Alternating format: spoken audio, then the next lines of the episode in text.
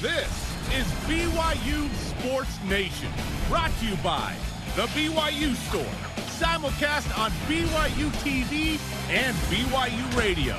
Now, from Studio B, here's Spencer Linton and Jarom Jordan. How's it? BYU Sports Nation is live, your day-to-day play-by-play in Studio B, presented by the BYU Store, official outfitter of BYU fans everywhere. Hope you're enjoying your June 9th. Wherever and however you're connected, great to have you with us. I'm Spencer Linton, teamed up with two-time NBA Jam champion on the Super Nintendo platform, that is, Jarom Jordan. I'm trying to think. I think 3 years ago we won it during the summer. Feels like we're way busier now. And then in 94, I played with my friend Jim in Vancouver, Washington, and we won at probably 3 a.m. on a Saturday morning, Friday night. Yeah, it was very exciting.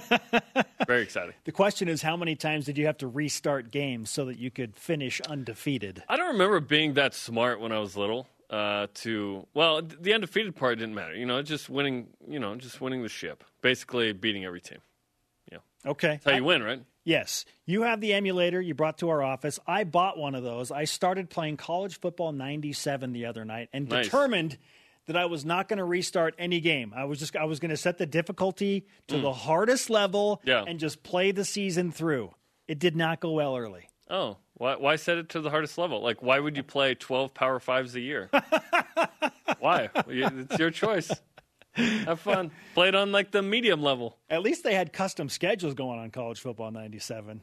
Yeah, and they had a playoff scenario that you could manipulate into the system. I was explaining to my wife the other day that pre-BCS '98 that one didn't play two unless it was just random champs from the conferences, just how dumb that was. I think in 20 years we're going to be like, wait, we only had 4 teams in a playoff? I think we'll have 8 at some point. Oh, please. But the point is that we're going to have college football, which is exciting. Evolving. It sounds like we're going to have college football. And we will get to that as the NCAA is pushing towards what we hope is a regular start to the college football season. Also on today's show lineup, what an opposing coach said about BYU football specifically under the guise of anonymity. And BYU basketball transfer Wyatt Lowell is a 6'10 guy, the best three-point shooter on the team now. He might be. Girl power and the best wear number 26, and our BYU top 5 legendary individual matchups. Here are today's BYU SN headlines. The NCAA College Football Oversight Committee aims for a 6-week calendar to start the 2020 football season on time. If this plan is approved, team workouts would begin around July 13th, perhaps for BYU July 11th, because they play on Thursday, September 3rd. Very exciting. That would give teams 6 weeks to prepare. They'd have a custom schedule. Typically, it's been about 4. So this would give teams that didn't have a chance to... No one finished spring ball, not a single team. You already had, what, a week and a half of practices and then called it. So I like this idea, and I love that they're going to vote soon on whether this is going to be the case, because that means in about a month we would have fall camp starting. Remember when we were discussing with Brett McMurphy the possibility of playing the college football season in March and April? Yeah. Well, we didn't know how bad it would be, and frankly, we probably don't know how bad it is going to be. But let's figure it out, right? There have been teams that have started voluntary workouts. BYU's one of them. Alabama had several coronavirus cases, other positive tests. Other teams have as well, but it feels like we're figuring out how to handle that effectively better, which is great. We're learning more about the virus as the days go by. I would hope so, right? Some of it is making us wonder, oh man, did we blow it out of proportion? But here we are. Hopefully we're starting college football on time and people can stay healthy. Hey, guess what? If you're sick, stay home. It's just no matter what you have. Cold, flu, corona. Like Jordan should have stayed home in the flu game that was actually food poisoning. Yeah. Right? He was sick. Stay home. Get out of here. What's your temperature? Stay home. Yeah, don't be a hero. Let's go. All of this football talk has us reminded that we are inching closer. Hit it. Countdown to the Utes. 86 days. This could really happen. That's exciting. 86 days away. On to headline 2. Former BYU volleyball standout Leo Durkin joining the NC State women's volleyball coaching staff as a volunteer assistant along with head coach Luca Slabe. Shout out to Luca. The two are reuniting after a significant time together in Provo. Durkin as a player, Slabe as then an assistant coach between 2015 and 2018. That was a remarkable run for BYU men's volleyball. All rise and shout. It's time for What's Trending. You're talking about it, and so are we. It's What's Trending on BYU Sports Nation. The 2020 Athlon College Sports Football Preview features an opposing coach under the guise of anonymity, sizing up BYU's program, and we're going to dissect it all. Is it fair or not? Jarom, let's start with these comments from Coach Anonymous. Quote, their returning starting quarterback, Zach Wilson, might not be their best option. I think there's going to be a full-on race through camp, and they might make a change this season. With his injuries, Zach's, he kind of plateaued. End quote. Fair or not? Okay, let's break it down. I think he's the best option. I think his ceiling is the highest. Granted, he's been given the largest opportunity, but that's because he won the job, right? He won the backup job by enrolling early out of high school with Tanner Mangum, had a good spring, and there were conversations about will there be a race. Tanner Mangum won the job in fall camp. This is 2018. 2019, yes, Jaren Hall was coming off a redshirt year where he had played less than 4 games, didn't do a ton, so Zach was clearly the guy going into last year. Zach was the guy. He gets hurt. Jaren Hall comes in, has a couple of, game and a half of effective play. Baylor Romney comes in and has an effective end of USF and Utah State. He comes off the bench and da-da-da. Zach Wilson comes back. Do you plateau when you – is it fair to say you plateau when you get hurt? No, I don't think that's fair. One, he's the best option. Two, there won't be a full-on race in camp. I don't believe that. I believe that BYU may say that, but I don't actually believe it. And then three, with injuries, did he plateau? He had a broken thumb. He had to play against – Idaho State and subsequently San Diego State because Jaren Hall had 2 concussions in 2 games he should not have played, and Baylor Romney, unbeknownst to most, had turf toe. It wasn't like Baylor Romney could be the guy. You weren't going to play Joe Critchlow against top 10 defense San Diego State, so you play a I can't grip the ball all the way version of Zach Wilson. So I understand why these comments could be said, but I think the plateaued part is unfair. I don't think there will be a race, and I do think he's the best option. So I guess I don't agree with most of that comment. Think about the last thing said there. With his injuries, he kind of plateaued. Is there any quarterback in America that wouldn't plateau with multiple injuries? So it's like, well, yeah, no duh, he plateaued because he was hurt. Healthy Zach Wilson is the best option for BYU unless and until he can't get the job done and Jaren Hall or Baylor Romney can do it better than him. I think healthy Zach Wilson is the best option until it's proved otherwise.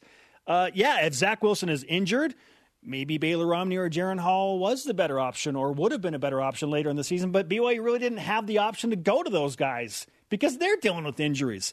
If all three are healthy, until proven otherwise, Zach Wilson's the guy. Jaren Hall might be, I don't want to overstate this or understate it, I guess, but Jaren Hall might be 1 concussion away from not playing football at all. Like, having 2 in 2 games is dangerous, and this guy is a quality baseball player that once he figures it out with the bat, there's no question about his ability to field. Once he figures it out more with the bat, this guy could play in the minors if he wanted. So that option is there. He probably has a better opportunity to play professionally as a baseball player than a football player. It's just hard today to be a quarterback and get into the NFL. There's only so many jobs. There's a gajillion opportunities to play in baseball, right? So I'm interested to see where that goes. The jury needs to hold off on judgment of Zach Wilson until he is healthy. Give him a fair shot with a full, healthy offseason and see what he can do. He went 18 for 18 with a torn rotator cuff, then began the repairs. Yeah. Now, if he can't get it done, well, then the excuses, well, they're for naught. Okay, well, there are no excuses. We'll make up more. We'll say there were 4 Power 5s, there were 3 on the road. We'll make up more. Point being, it's easy for the coaches to go to somebody else if they're like, well, he's healthy, he's had a full offseason, and he's not getting it done. Then they can go to another quarterback. Yeah. Okay, next comment. They're never going to surprise you, but they're going to play you really mean, really hard, and they have a tremendous home field advantage in Provo. They can level out some of the middle-of-the-road P5s when they catch them at home. Middle-of-the-road Power 5s, like USC. USC wasn't a middle-of-the-road Power 5 last year. I thought they were a good Power 5. But those are semantics. I agree that BYU will not surprise teams. Programs that come and play BYU or host BYU, they know what BYU football is about. The coaches say the same thing. They're tough. They're well coached. They're disciplined. They're full of grown men. They're older. They have a mission advantage. Yep. 18 and 21 the last 3 years. That older advantage has really helped. So, yeah, they're not going to surprise anyone, but the comment at the end makes me think, well, they can handle some okay Power 5 teams, but they're never going to beat a great team. We'll see. We'll see. And frankly, BYU's been better on the road against Power 5s than they have been at home in the Satake era. Kalani Sitake didn't have a home signature win until last year against USC. It took almost 4 seasons to get it, and then he got another one against Boise State. So I think BYU is just as formidable on the road against Power 5 teams. Let's quantify what you're saying. Since 2016, BYU's 5-5 in Power 5 road games. At home, 2-6. BYU's better on the road. So here's what I want. I want BYU to play 12 Power 5s, all on the road. No, I don't. Let's talk about it. So, 3 of the 4 to start out the season on the road, James. Yes. Yeah. Stack it up, baby. When I walk into a weight room, I want to do my max weight immediately with no warm-up. Watch out, Utah, Minnesota, and Arizona State. Okay, so never going to surprise you. Was Keaton Slovis surprised when Kyrus Tonga threw him to the ground? Was that 4-star corner surprised when former walk-on Dax Milne caught the ball on a perfectly placed pass from 3-star Zach Wilson? Was USC surprised to walk out with the loss to BYU? Was Tennessee surprised when 64-yard Micah Simon gets down the field and BYU out-muscles a SEC defensive line on their home field into the end zone? Into the checkered end zone for a win. I dare say they were surprised. BYU can surprise you. Is home field that great for BYU? The last 4 years, BYU's 14-10. That's 58% at home. That's not good. In fact, I'd call that bad for BYU. On the road, BYU is winning 46% of games. 12% difference. There's not a massive difference, right? I would argue between BYU at home and BYU on the road. And in terms of quality Power 5 road wins, if BYU beats that team, they weren't that good, right? Let's look at it. 2016, Arizona 3-9, Michigan State 3-9. I'm talking Power 5 road wins. 2018, Arizona 5-7, Wisconsin 8-5. That's a good team. That's a good team, but it's not like a 10-win team. BYU's not going to win that game. But I love a massive streak. I love that. I love a win over an 8-win team on the road. I think it's good, but I could see if an anonymous person's like, well, Wisconsin ended up being middle of the road. I get that. And then Tennessee was 8-5, middle-ish of the road of the SEC, right? But those are good wins. Anytime you beat a Power 5 team on the road, good win, right? Good win. If they won 8, to me, that's really good. If that team wins 10 or something, you don't end up winning the game because that team's good. Then they're delving into the best wins in BYU football history. Right. Because when Utah State in 2012 ends up being one of the top 10 wins by final AP rank, that tells you how hard it is to beat actual good teams. Listen, most of you think in this way, and we all do. But what was it in the moment? I like looking at when the dust settled, was that team any good? And if they were that good, BYU probably didn't win the game, right?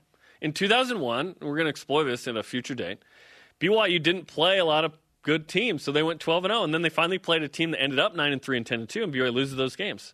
Luke Staley broke his leg as well, I'm aware. But if BYU wins the game on the road against a Power 5 team, that team probably doesn't end up being that good. That's why BYU can go and win the game. Pitt, 1984, number 3. There were 3-7-1 when the dust settled. Like, they didn't end up being that good. So go and win the games you can win, and then maybe sneak one that you didn't think you'd get. And then sometimes, and this is a variable, you change the fate of the other team. It's not a perfect science. Let's talk about it with Oklahoma. Colby Clausen ends the season for Sam Bradford. That makes Oklahoma not a 10, 11, 12, or 13-game winner. Correct. And makes them an 8-game winner. Bradford still played the whole first half. And BYU did that. But that's an 8-win Oklahoma team with Landry Jones, who ends up top 5 in NCAA history in passing yards. Went to the NFL. In the NFL with the Steelers. So there's that. Yeah, it's not a perfect science. So while we want it to be, it's just not, because the Tennessee win, while it was exciting and fun, it was perceived as, well, they stink because they just lost to Georgia State, and BYU had to take them to double overtime. So congratulations, Cougars. You just beat the team that lost to Georgia State on their home field. Who's speaking here? Okay. A Utah fan? And then all of a sudden, Tennessee goes on a run and wins 8 games, and it's like, that win got better. So it trends in the opposite direction. That's why I love looking at it when the dust settles. Was that team better than you thought or worse than you thought? Did BYU set Tennessee off by beating them again. Did Georgia State and BYU change the course of Tennessee's season? Did they awaken the beast? Perhaps, right? Like I kind of blame Jim Fredette for Gonzaga being so good. You know what I mean? Like, Gonzaga goes, oh, my gosh, we just got blown out by BYU. And then all of a sudden they're a top-5 program a couple years later. Now they're a consistently top 1 program. They are to credit for that, you know, almost completely. But I think part of that was, oh, boy, we are going to have to deal with BYU. Next comment from Coach Anonymous, and I quote, "The questions inside this program are, when are we going to take that next step? But I think the question outside of it is, why do they think they can do the same things the same ways and get different results? Every year, this is a roster that's one of the better-looking G5s on paper." How offensive is that comment? "And they can reach up and beat a P5, but they're not athletic or deep enough to look like the P5 they think they can be. They just aren't." End quote. Okay, this one's hot and heavy, right? I agree with that. I just agree with that. I think in Independence, BYU thought that they could carry over what they did, 06, 7, 8, 9, 11. 11's an independent year, right? But the schedule's not tough. BYU wins 10 games. Great, awesome. Yes, BYU wants to be a Power 5 equivalent, and they are in many ways. But the one that matters the most is results. And this is my schedule thing. BYU wants to look like a Power 5 program, and BYU's playing a lot of Power 5s, and I hear from a lot of you, well, if we want to be in a Power 5 conference, we have to play a bunch of Power 5s. No, you don't. No one's going to get it. No one would have had an invite to Power 5 League if they had played these kind of schedules, because your true colors would be revealed. Guess what? When you're dating, you put on your best face. Your schedule is a little easier initially, right? And then hopefully you're just a good person. You're not fake, but you're trying to be your best self to impress someone, right? BYU should be trying to impress a suitor to get into a Power 5 League. Winning is certainly part of that equation. I just think it's tough when you play too tough of a schedule, too stacked at the beginning. 4 Power 5s in a row. By the way, BYU doing that as the only team in the country again this year. I think it makes it tough. I agree, BYU isn't deep enough to look like a decent Power 5. When Tyson Williams goes down, the rushing game is affected. When Zach Wilson goes out, it was a different result. Like, Jaren Hall did a really good job at South Florida, but BYU should have still won that game, right? Even unfortunately, you have to bring in your third string. It's tough. Toledo, BYU's got to win that game, right? I agree with a lot of that comment. Well, what kind of a Power 5 is this anonymous coach comparing BYU to wanting to be? Because I look at the middle to lower tier Power 5s, Arizona, Iowa State. No, Iowa State's better. They're like top 25 right now. Okay, well, over the course of history, like, sure, they're trending in the right direction, but I'm looking at some of these middle tier Power 5 teams, and I think absolutely BYU could hang with the middle tier Power 5 teams. What does that mean? Like, go 4 and 5 in league or something? They're just as athletic, and the deep enough conversation is interesting because BYU has sustained injuries to their studs. It's not like, hey, they lost a fullback or somebody on the offensive line. While BYU did lose those positions in Independence and have had to delve into the depth, it's quarterback year after year. It's star running back, star receivers. Like, it's just crazy. Not all injuries are created equal. And we'll just address the injuries a little bit later as well. Okay, yeah. So I think BYU is athletic enough at the start, assuming health, but if you lose your quarterback and your star running back within the first few weeks of the season, how in the world are you going to be expected to win 10 or 11 games against that difficult of a schedule? Well, and to be a decent Power 5, you're not winning 10 or 11. You're winning 7, 8, 9. To your point, the Power 5s aren't the issue, the group of 5s. If you're a just decent Power 5, you aren't going sub 500 against group of 5s. You just aren't, right? I think BYU could easily be a middle-of-the-pack Power 5. I think they need to adjust some things, right? I think they need to figure some things out. Injuries are notable. Obviously, the schedule is notable and whatnot. I think BYU has the right players to do it. They just need to figure it out. And that's what's been frustrating. It's like, can we just be an 8-plus win program every year? Because I don't like looking at 4, 7, and 7 wins the last 3 years. That bothers me. If Taysom Hill stays healthy, and let's fingers crossed if Zach Wilson stays healthy, I want to see what BYU can do if they have a quarterback start every game, the same quarterback start every game in the regular season. If BYU then we're like, oh, BYU won 9 games. Well, they kept the quarterback healthy. I want Zach to stay healthy, just so we can address all this and see like what kind of a difference that makes to keep your stud quarterback healthy all season. Well, yeah, let's figure it out. The controllable there. Our question of the day: what are your reactions to any of the comments on BYU football from anonymous coach? Any guesses to who it is? You don't have to answer that question. not on the air, I don't. Let's go to Voice of the Nation. This is the Voice of the Nation on BYU Sports Nation. First response in from @GunnellBrad. Dead on with everything except BYU not surprising anyone. They can surprise you on any given Saturday for good or bad. See, win at Wisconsin, USC, Boise State at Tennessee. See also losses against UMass, the Hawaii Bowl, Northern Illinois. True. All true. Notice something about those top teams? All Power Fives. Bottom row, all Group of Fives. That's the idea. Coming up, the best wear number 26 takes us to the diamond. And Wyatt Lowell of BYU basketball, how he got better during his redshirt season and why he wanted to follow Mark Pope to BYU. This is BYU Sports Nation. BYU Sports Nation is presented by the BYU Store, official outfitter of BYU fans everywhere. Yo, Friday, the BYU Sin Reviewables are back. Friday, June 12th, we'll deep dive into the 1980-81 BYU men's basketball team. The greatest team in program history. They went to the Elite Eight. Danny Ainge, National Player of the Year. It's this Friday on BYU Sports Nation. We are live in Studio B, and this is your day-to-day BYU Sports play-by-play. I'm Spencer Linton alongside Jarom Jordan. Time to bring in our first guest of the day on the Deseret First Credit Union hotline via Zoom. He is BYU sophomore forward, sharpshooter Wyatt Lowell. Wyatt, welcome back to BYU Sports Nation. Thank you for having me. It's good to see you, Spencer.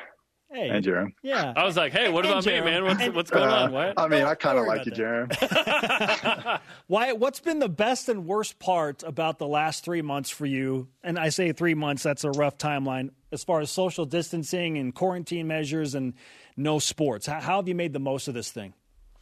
Let's see. Best thing, my family recently moved up here from Arizona, so I've had a lot of time to be around them. And then also been having some good time with a close friend of mine, or the girl that I'm dating. So that's been good. Okay. And our audience knows the girls you're dating. Do you want to say the name or no? I think they do pretty well. Alyssa Jefferson on the soccer team. Yeah. She's that soccer player. She's really good at the soccer, and she's a great person, too. She'll be a better soccer player than I ever was a basketball player. Let's hold off that judgment. You're going into your redshirt sophomore year, right? Like, you could still be good. That's right. She was legit. That's a goal. Yeah. But the worst part, obviously, just all that work from the redshirt year and then just putting that on hold, not being able to get into the gym like we were before. So that's probably just the worst part, in my opinion, and the terrible things happening in the world.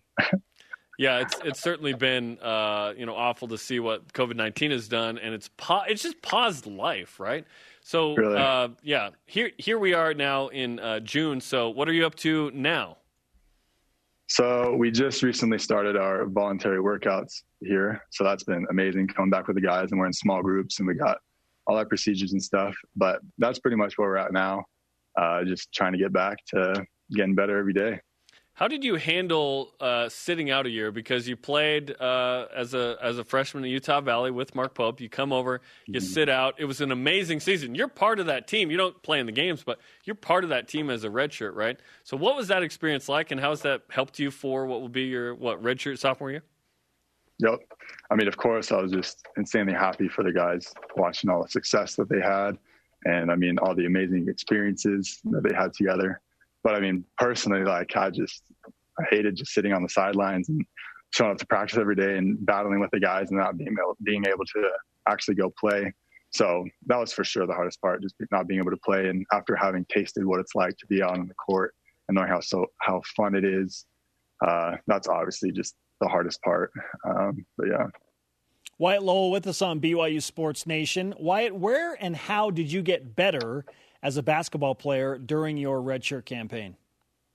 Oh, that's a great question. I love talking about that. The biggest thing was my body. Coming back from the mission was, for me, just super hard with my body. But over the redshirt year, I was able to gain 15 pounds of muscle and get so much quicker and so much stronger. So that for me just completely changed everything. It's helped me in every aspect of my game. Like, I just feel so much more confident. I can do so many more things. So that for sure was the biggest thing. But then also just being able to show up every day in practice and not have the stress of having to perform in a game. I just had to show up and get better and compete with the guys. So really those two things for me were just helped me tons. Is there a switch that you'll have to flip as you now have the pressure to perform? Like you said, oh, it's nice to not have that per se, but do you feel like that will take a minute to, hey, I'm back in a game for the first time in a year? I for sure think that. I think I have a tendency to get on myself, and so it'll be hard to readjust to that. So I think it'll definitely be a learning process, like you said. Well, you are part of what is quickly becoming a transfer nation at BYU, okay? You have moved from Utah Valley to BYU along with your former teammate Richard Harward. Matt Harms is coming in. Alex Barcelo is a transfer. Gideon George, Spencer Johnson. Like half the roster. Yeah, most of the guys, right? Jesse Wade it was. If not a majority. What is it about wanting to play specifically for Mark Pope that you're willing to follow him to BYU, or a transfer wants to leave their program and come to BYU? Yeah, I think that's good. I think it's different for everybody. But for me personally, the two things that really really stood out to me was, one, he's done what I hope to do. I mean, I want to make it to the NBA, and he's done it. So he knows what it takes. And so for me, listening to somebody that's done it is a big deal. Like, I can really trust him. And then just the energy, the fight to win, and the desire, and just how good it feels here. Like, those two things to me were just unbeatable in every aspect. Let's talk about you as a player. So here we are, hopefully just a couple months away from seeing you playing games in the Marriott Center, which is going to be awesome. So you're 6'10". You're not a front court player. You're a back court player, right? You're a shooter. Describe your game. And then there's some questions, I guess, for people who maybe haven't seen you play about your handle. Can you handle the ball? Are you a three? Are you a stretch four? Where do you fit in all this? I think that's a great question. I think the best way to put it, how I've always put it, is just being a mismatch nightmare.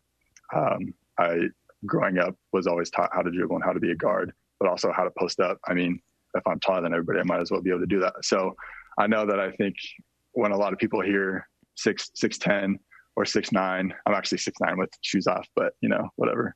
But when they hear that, they think, oh, well, he probably can't do those things. But I mean, I'm not the quickest guy on the court, but I like to think for my size when I match up against those kind of guys that I can handle it on my own. And I have been learned how to dribble, and that was the big thing this redshirt year. As I talked about, my body getting a lot stronger. College is a lot more physical than high school, leaps and bounds. So I had to adjust to that and learn how to take contact while handling the ball. And so I feel like I've just come so far with those things. And so really, at the end of the day, whoever my defender is, I'm just going to exploit their weaknesses and do the things that I can do, whether that is shoot over them, go around them, post them up. Yeah.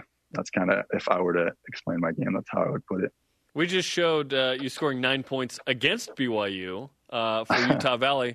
What's that like, having played against BYU on that court, and now you're with the Cougars? That's got to be weird a little bit. It is definitely weird. I don't think a lot of people really get to do that. But, I mean, love UVU, and it's a great experience, and I love that place. But, I mean, you step into the Marriott Center, and it's like, there's just no place like it. The best fans in the world. And so it was fun being there playing against BYU, but I think it's going to be even more surreal of an experience being on the court playing for BYU and having those fans. So I'm excited. It's going to be great. Scoring on Yoli Childs. We just saw that. That's fun. Little backdoor cut for a layup. Yeah, that's pretty fun. I'm sure you're reminded of it daily in practice. Perhaps a conversation for another day. We didn't show any Yoli's highlights in that game either. Let's just be fair. Yeah, exactly. Wyatt Lowell with us on BYU Sports Nation. 37.6% from the three-point line during the season of highlights that we just watched. You clearly like to shoot the long ball. Where do you rank among the three-point shooters at BYU right now? Oh, asking for my opinion, I mean, I feel like I have to say me.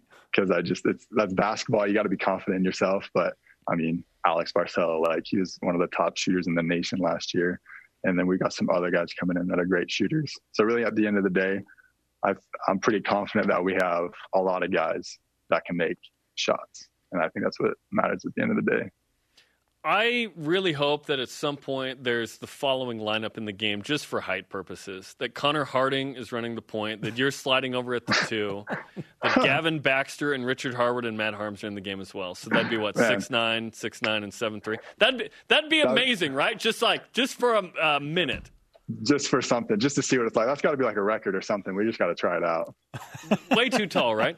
Okay, tell us about Richard Harward. Everyone says that he is an amazing post player and tremendous defender and bruiser and has an amazing. Describe what you see from him as a former teammate at UVU and now BYU.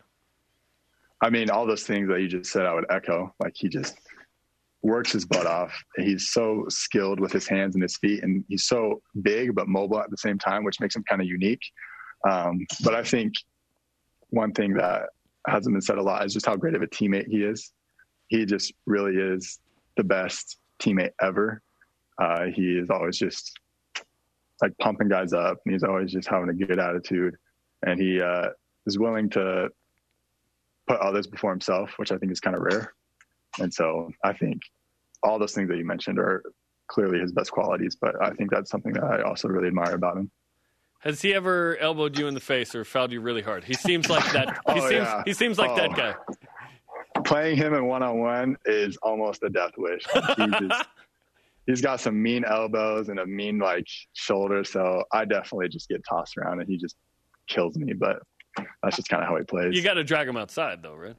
Exactly. Yeah.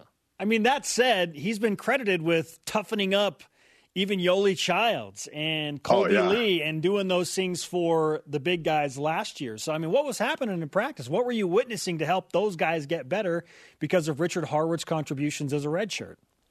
I mean, exactly like what you just said. He just would show up every day and just obviously those two players, Colby and Yoli, are great players, but Richard just didn't care, and he just went at them.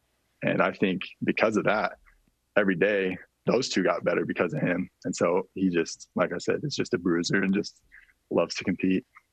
Wyatt, it's great to catch up with you, man. It's been a while, so let's talk again soon. Not wait so long. Let's give you some karma for your voluntary workouts as you push forward. And more importantly... Tell Alyssa hi for us. Maybe for the matchup you have with Alyssa Jefferson. Thank you so much for having me on here. I love talking to you guys. Good to see you, Thanks, brother. Wyatt. Good stuff from Wyatt Lowell on the Deseret First Credit Union Hotline. Deseret First, you know why, we show how. Always good to have, and he said, I'm actually 6'9", right? I think Jimmer was 6 foot or 6'1" without shoes. He was 6'2" with, so we call it with shoes, I think. I don't know. Wait, I've always wanted to be taller than 6 foot. Am I 6'1" or 2 now? If my basketball playing height? What? I'm excited about Wyatt Lowell. I'm excited to see what he can do because he was the WAC freshman of the year at UVU. Averaged 5 points per game in league play, which is interesting to be the WAC freshman of the year, but he shot the ball so well and showed up. I'm excited to see what he can contribute. Okay, coming up, more from an anonymous opponent assistant coach on BYU's secondary and injuries. And the best to ever wear number 26 within BYU athletics. Girl power. It's BYU Sports Nation. On the latest BYU Sports Nation right now, it's time to celebrate National Best Friend Day, hey Spence, with some besties from BYU Athletics, because what says friendship more than matching costumes or dancing in the dugout? Check it out on Twitter, Facebook, Instagram, and YouTube via BYU TV Sports. So when was that, BYU Sports Nation? Right now. Oh, okay. He is Jarom. Today. I am Spencer, and this is BYU Sports Nation right now. Let's not mix the streams. Have you seen Ghostbusters? Yeah, can get ugly. Before that, let's whip it. It's time for the Cougar Whip Around. Football. The NCAA College Football Oversight Committee aims for a 6-week calendar to start the 2020 football season on time. What? Yes.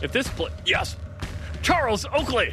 If this plan is approved, team workouts would begin around July 13th, perhaps July 11th for BYU, since the opening game is 2 days earlier than most on a Thursday, giving the team 6 weeks to prepare for the season. And I'm just thinking about random 90s NBA players.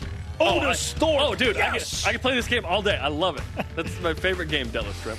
Former BYU volleyball standout Leo Durkin is joining the NC State women's volleyball coaching staff as a volunteer assistant, now with the head coach and former BYU assistant Luca Slabe. The two reuniting after significant time together at BYU between 2015 and 2018. Olden Polynice. Ronnie Cycli. Kevin Duckworth. Do you want me to name all the Blazers on the 92 finals team? Let's go, baby.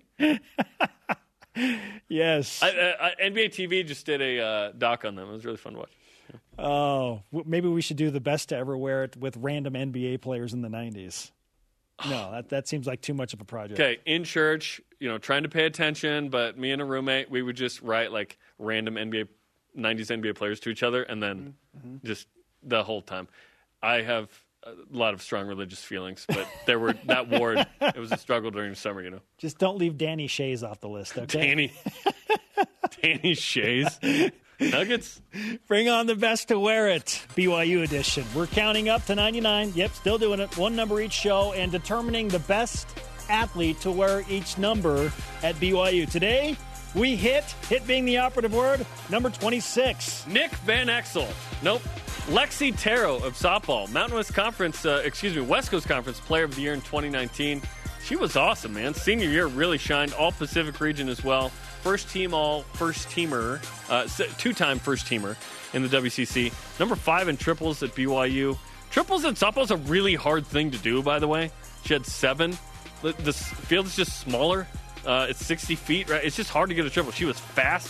Career stats hit 333, repeating, of course. Had 178 hits, 85 RBIs. Excellent in the field as well. Lexi Taro, softball. You called her game. She was really, really good. Oh, so fun. And it's one thing to be a fast, versatile player, but she packed power. So that was a unique combination. We saw one of the homers. Yeah, that was a unique combination for a softball player to be that good and have the 5 tools, Jarom. 5-tool player, man. You can be fast, but when you're powerful and fast, watch out. I also loved the play on words with her last name. And during softball games, sometimes you got to whip out those. Give me one. Give me a home run call with your last name. Let's hear it. The tarot cards say good things are in BYU's future. Nice. Coming up. Like I said, is that a BYU thing? Coming up, top 5 matchups. What's better than Jimmer versus Kawhi? Let's go. And we continue with Coach Anonymous. What he says about BYU's secondary specifically. And does it mean it? That he's right? This is BYU Sports Nation. Eldon Camel, Antoine Carr. BYU Sports Nation is presented by the BYU Store, official outfitter of BYU fans everywhere. To get to know the players, coaches, and some compelling fan stories, search Deep Blue on the BYU TV app today. All 23 from last season are available on demand. Welcome back to BYU Sports Nation in Studio B. We continued our 1990s NBA random player conversation during the break. Rory Sparrow is one. Rory Sparrow. That is an excellent one. Wow. Rolando Blackman. Oh, solid. Now on to more important things. The comments from Coach Anonymous in the Athlon Sports 2020 college football preview, specifically of BYU sizing up the Cougars. He says the following about the BYU secondary and defense specifically. Quote, they were really banged up in the secondary. There's potential here.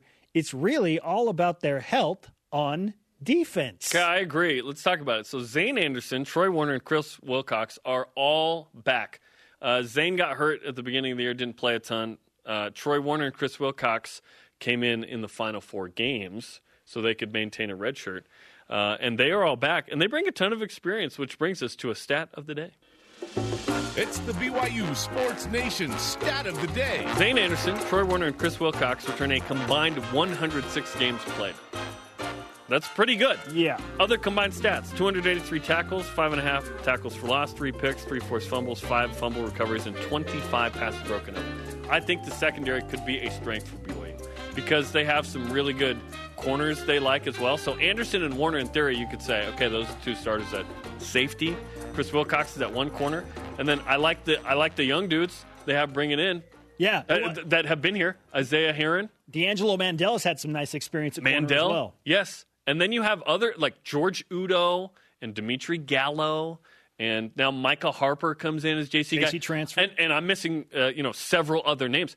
I like the group. I really do. Linebacker, I think BYU's loaded. My question is on the D line. Can they get a pass rush with four? Because we've been hearing 4-3 might be a thing or 4-2-5 might be a thing. Can BYU get a pass rush with four? If they can, now they're in business. Now you can do something that isn't 7 wins in a season. In Kyrus, we trust, right? I want Kyrus to play all 3 downs. That's the next step for him. We've seen what he can do. Kyrus currently isn't a, top 4 or 5 rounds pick. He could become that. Yeah. I dare say easily. I'm excited to see him play and develop that way, but he didn't go into the draft because he wasn't going to be a high enough pick. That means he has some work to do, and let's see it play out. Let's see an amazing senior year from Kyrus Tonga. And, let's let Coach Satake and his assistants do some work with that defensive line. They were heralded for developing defensive linemen. Yeah. Kruger, Starlo Tulele, among others. Now is a better time than ever to prove the doubters wrong, right? Yeah, well, yesterday and the future aren't as important as right now. And losing Devin Kafusi only hurts the depth at that position. Right. And, I want to know what happened there. We still don't know, why. Why did that happen? So, the secondary, it was banged up. I mean, I think Austin Lee not playing cost BYU the bowl game. It's as simple as that. I'm not kidding. I think one player makes the difference for BYU. Oh, we could make all kinds of reasons or Hawaii doesn't score that many points if Austin Lee is playing safety. For each loss, I could give you one sentence of excuse/reason. Yeah. We'll do that tomorrow. How about that? The experience is back. It's good to have those guys healthy. What happened? Yeah. The last 3 or 4 seasons in a sentence in that game. Yeah. Okay, here we go. Last comment from the anonymous coach. Who are you? You think maybe they've got issues with conditioning only because you see a lot of their guys go down. They've definitely been hit a bit hard by the injury bug while Satake has been there. And after a while, you take a look and see if you're causing any of that. Well, I can guarantee you that BYU has taken a good, long, hard look at the injury predicaments and what's happening. And if they don't make some type of fundamental change, then what's happening? Mm-hmm. And then it goes back to the previous comment from Coach Anonymous of why do they think they can keep doing the same things and get a different result? So I would be shocked that there are not significant fundamental changes to the way BYU is doing strength and conditioning just based off of what has happened. I need some good mojo. We just need to switch up the routine. Even though I thought that was a good thing, we need something different to see if this will help our guys stay healthy for longer. Because right now it seems like there are some issues there. But definitely. So the injuries. How many injuries are controllable? So let's say the strength and conditioning team did something amazing. Guys will still get hurt. Yes. So does Tyson Williams tear his ACL no matter what? No matter how well-conditioned or strengthened, nourished and strengthened he came with is going into a season. And he had issues already. So. Taysom Hill's like the most ripped dude in BYU history, yet he had 4 season-ending injuries. Are we blaming Taysom's physical ability there? Or is it just random? Is he so strong that he's ripping things bones out, from ligaments on his body? Like, what? Did he not drink enough milk? Like, What's the controllable element here? I think some injuries are just going to happen no matter what. Absolutely. I do think that if you battle teams that are really tough physically, that you are perhaps more prone to injuries later. I can't quantify that. I can't say that with 100% certainty, but it feels like that's the case. I know Lance Reynolds expressed that sentiment going into 09 of, oh, man, we're playing some tough teams at the beginning. We might be banged up, Oklahoma and Florida State in the first couple of weeks. I agree with that idea. I can't quantify, exactly what that means. But what we're addressing is not the variable, but the controllable. Is there something that the strength and conditioning staff can do to help the guys? And at the end of the season, we can't go back and go, hey, you know who didn't get hurt?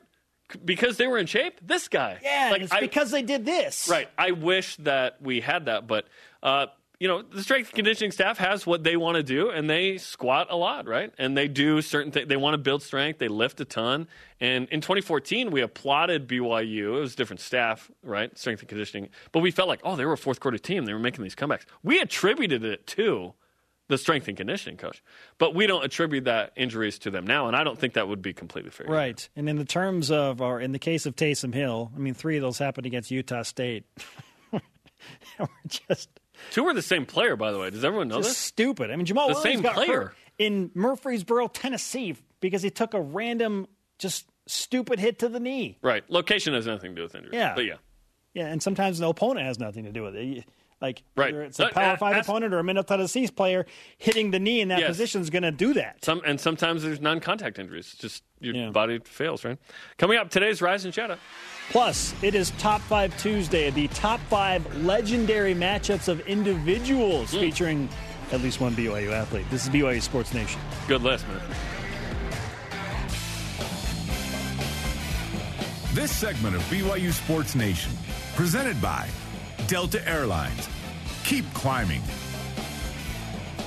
BYU Sports Nation continues with your friendly daily reminder. The show available anytime on demand via the BYU TV and BYU radio apps. And you can download the podcast. Just Google BYU Sports Nation podcast, and you can subscribe, rate, and review.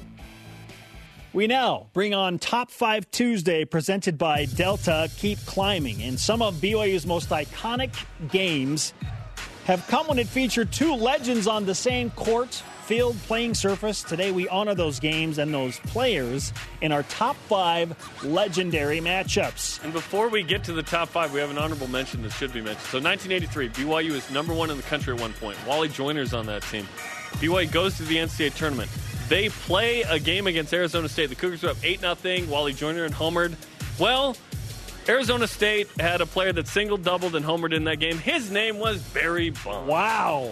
Yeah, so that's an honorable mention. That's not even in the top 5, so let's go to the top 5. All right, at number 5, we kick off our list with a legendary matchup in 2009. Harvey Unger against Bobby Wagner of Utah State. He's my guy now. Unger ran for 118 yards and a touchdown against the Utah State Aggies. BYU won the game, but Wagner also had a game himself. 12 tackles, forced fumble. Unger went on to break the career rushing record at BYU before Jamal Williams took it over. And Wagner went 47th overall in the 2012 NFL Draft. He's a bona fide NFL star now in Seattle. I have a Bobby Wagner Seahawks jersey, so let's go. At number 4, freshman Jimmer Fredette versus sophomore James Harden, 2008 in Glendale. Fredette had 16 points, 4 assists, but the story was James Harden. 30 points on 21 of 30 free throws. That was more than BYU attempted. 6 rebounds, 6 assists. Charles Will makes a shot at the buzzer, or does he? Arizona State wins the game 76-75. A lot of Cougar fans still upset about this one. And BYU fouled James Harden. He got 2 free throws. He made them. BYU had a chance to win the game. Here's JT Abu, puts it in, and it goes in. So much controversy about this play. BYU thought they won. It was reviewed, and they determined that it did not count. The rule book says that that shot should have gone in. This is before James Harden traveled on 40% of his possessions. We return to the gridiron for number 3 to feature a game that was iconic in and of itself, showcasing two amazing running backs, Jamal Williams and Kareem Hunt, two NFL guys. Jamal's best career game, 286 yards, 5 touchdowns. Kareem Hunt was great as well, but he wasn't as good as Jamal. Jamal and the Cougars taking it 55-53. Number 2, Jimmer Fredette versus Kawhi Leonard, 2011 in the Marriott Center. Top 10 matchup. Leonard had 22 and 15. Good, right? Fredette had 43 points. Kevin Durant tweeted, Jimmer Fredette's the greatest scorer in the world. BYU won the game. And at number 1, legendary matchup at BYU featuring Ty Detmer and Marshall Faulk. Listen to these stats. Faulk had 118 yards on the ground, 2 touchdowns. He also had 116 receiving yards for another 2 touchdowns. Faulk accounted for 234 total and 4 TDs. Detmer wouldn't go quietly down big. He led the Cougars to an incredible comeback, 599 passing yards, 6 touchdown passes. And it's worth mentioning that Ty ran for 4 yards, putting him over 600 total yards in the game, Jarom. Nice. That game ended in a tie, fittingly, but BYU won the Western Athletic Conference and went to the Holiday Bowl because of that. Awesome. Our lead voice of the day presented by Sundance Mountain Resort. What are your reactions to Coach Anonymous and his words on BYU football? At Cosmo DeCougar says, I got 3 words for all of this. Any given Saturday. True that. Let's go. Let's go. Today's Rise and Shout Out, a combined effort that goes to Chad Lewis, former BYU tight end, who tweeted out a picture of him and his former Pro Bowl teammates with the Philadelphia Eagles. He said, "This is my family. They're my brothers. They are black, and their lives matter. We can do so much more to end racism and brutality of any kind by loving our brothers and sisters. We are children of a loving Father in heaven." Love that. Amen. Sorry to Dennis Pitta, no time. For Jarom, I'm Spencer. Thanks to Wyatt Lowell, and a shout-out to Dennis Simmons. We'll see you tomorrow on BYU Sports Nation. Go Cougs. I don't think I've